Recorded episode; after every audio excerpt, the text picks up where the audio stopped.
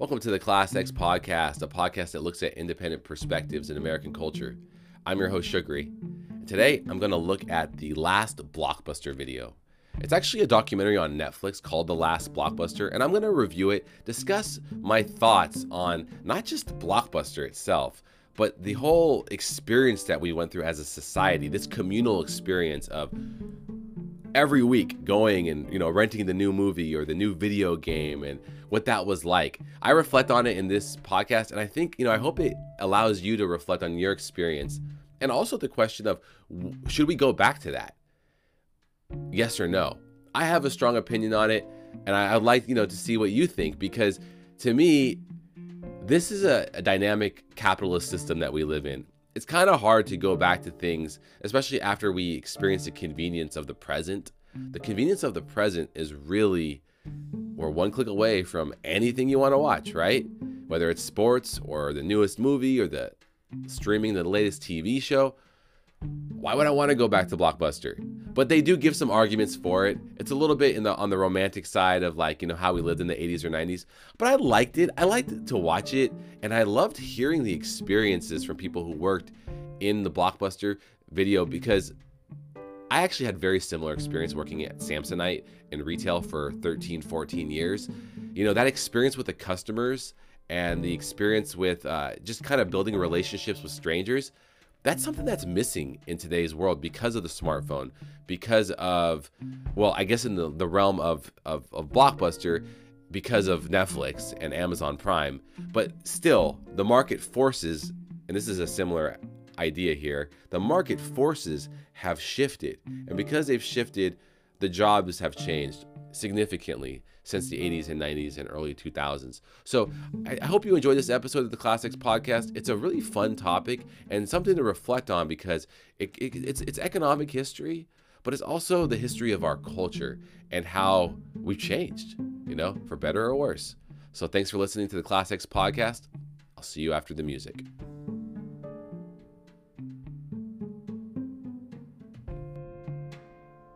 Welcome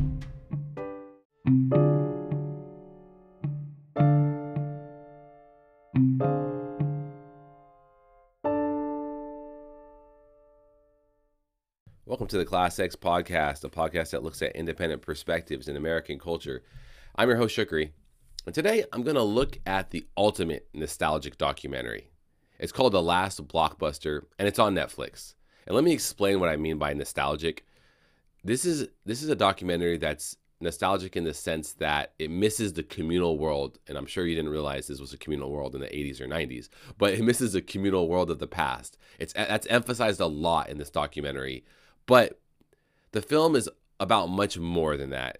And I'll delve into uh, the other issues soon. But at its core, and I want to emphasize this first, at its core, it's about reminiscing, really. Reminiscing about the 80s and 90s, a communal time for consuming the arts, really, if you think about it. You probably didn't think about it that way because I didn't. But when they reflect on Blockbuster, Blockbuster video in the past, or whatever video store you went to, there was something very uh, communal about the whole thing. Personally, I can understand exactly what the documentary is referring to. For the for the younger audience of this podcast, you know, video rental stores they were everywhere. It's hard to really even grasp. Like they weren't just everywhere; they were hubs. Like you would really go to the rental store multiple times a week, maybe at least once a week. For example, I I would I would go to the local store if it was summertime. I'd go a couple times a week you know, find me. I, I loved like the special interest section with the sports documentaries and the wrestling uh, pay per views that you could that you could purchase for rent. But if it was like the school year, I would go and uh, on Fridays with my mom find the new release. You know, what was the new release, the new movie that came out, or I would pick a video game up. You know, the football game, the Madden game that came out. Because if, if you couldn't afford to buy it, you could rent it, and that's what people would do. You know, I, that was a big part of our, our life, our weekly routine. And what I found special about this is that it really transcended race, religion, class, all those things. You know, everyone did it. You could be working class, upper class, middle class, it doesn't really matter. This was totally a collective experience. And that's something we are really missing today, right? We don't have those collective experiences anymore. We have a few, but not that many. So everyone was anticipating, you know, the new release. And this documentary, by the way, is full of reflections like the one I just included, my own personal one, but there's a lot. So it's it's kind of cool. I like that because for me, hearing all the reflections, and I wonder what you have as a reflection, because I know you do if you lived in the 80s or 90s. But to me, it just made me realize that the memories and the experiences are really universal. These are universal experiences that we had you know and that to me that's that's the one thing i, I took away from this because i didn't agree with everything in this documentary but i did come out of it realizing the uh, universal nature of the whole thing. But i guess the question and this is the big question in the documentary this is what makes it a fun documentary even if i'm a little critical in this podcast of it. The big question is would you want to go back to it? Would you want to go back to a world where there were these video rental stores because of the benefits of the communal aspect you know would you want to do that? If you're a bit older, it's something you can really reflect on. If you're younger, maybe you could put yourself in the shoes of someone like your parents or your grandparents. I actually, for me, for me, I actually prefer streaming. It's just too convenient. It's so convenient, and it also comes with a free market of TV, movies, music. I think that that point that I just made is really missing from this entire program. I just think that you can't deny that. You know, think about this. When we had the rental store, we also had a cap on what we could watch. And that can't be denied. Blockbuster, if we're going to use Blockbuster as an example, they were the arbiter of our watching experience. So this really goes beyond like the idea that, oh, it's just a communal thing and we need to go back to it. No, you know, the free market that we have today, you can't deny that. You can't deny the access we have to film, to movies, to music. We just have it, and I think that shouldn't be ignored because it's a it's a it's a benefit of living in 2022. I really think so. I will say this though, having the rental place return as an option, I think it could work if we're talking about a nostalgic shop, a nostalgia shop. You know, like how they have those candy stores that you can go to and get the old candy. I think this, I think Blockbuster could work when it comes to if it was doing that basically. But I think if it was like actually a video rental store where your goal is to just rent videos, I, I don't think it would work because why would I go out in the rain and the snow oh, and the it doesn't snow in California really, not where I'm living, but you know the cold weather. I wouldn't do that if I could just press a button and watch you know whatever I want to watch on my television. Why would I do that? It's just I'm just one click away from my entertainment experience and I'm going to go all the way to Blockbuster for some conversation with a guy that I don't really know at the Blockbuster video? I don't think so. So, in a lot of ways, this is just how we live today. You know, if you think about it, we live like this today. And I wonder if it's better to just accept that instead of trying to keep the the past going. You know, even if it's incongruent with our lifestyles. Sometimes I, I watch people in these documentaries and I think like, I get what you're doing, but uh, maybe you're off on this one. You know what I mean? So I don't want to be too critical because I did enjoy the film. It was really it's a really good film, but it did seem like a little bit of propaganda for the last blockbuster, which is in Bend, Oregon, by the way, B E N D, and uh, I just felt like there was a little bit of a propaganda aspect to it.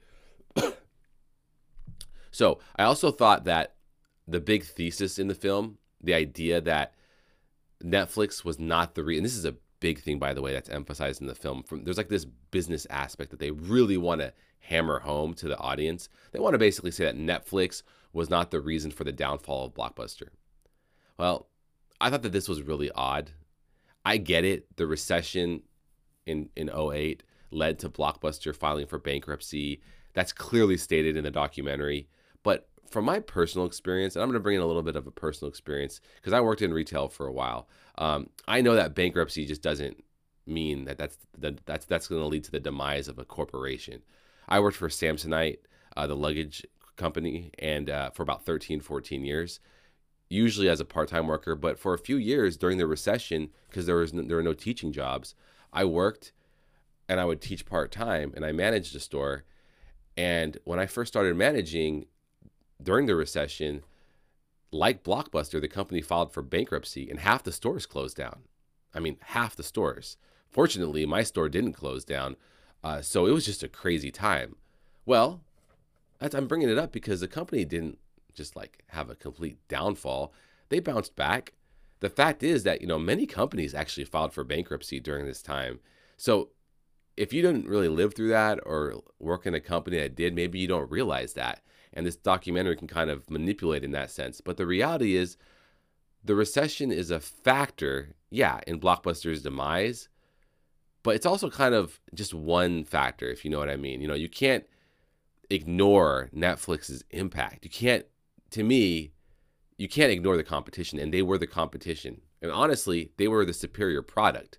I shifted to Netflix, and many people that I knew did as well. That was just a shift that everyone did. That was just a like more convenient, more efficient, superior product. I, I don't know what else to say about it. And it's, it's just it was more it was just a superior product and to deny that in the documentary is very odd to me but that was part of what I saw as a propaganda. I think we we as as viewers, because documentaries are are very popular right now. I think we have a tendency to look at docs and assume that it's just the truth, you know. But whatever the documentary says is not necessarily the gospel. Here's the reality: documentaries have an agenda.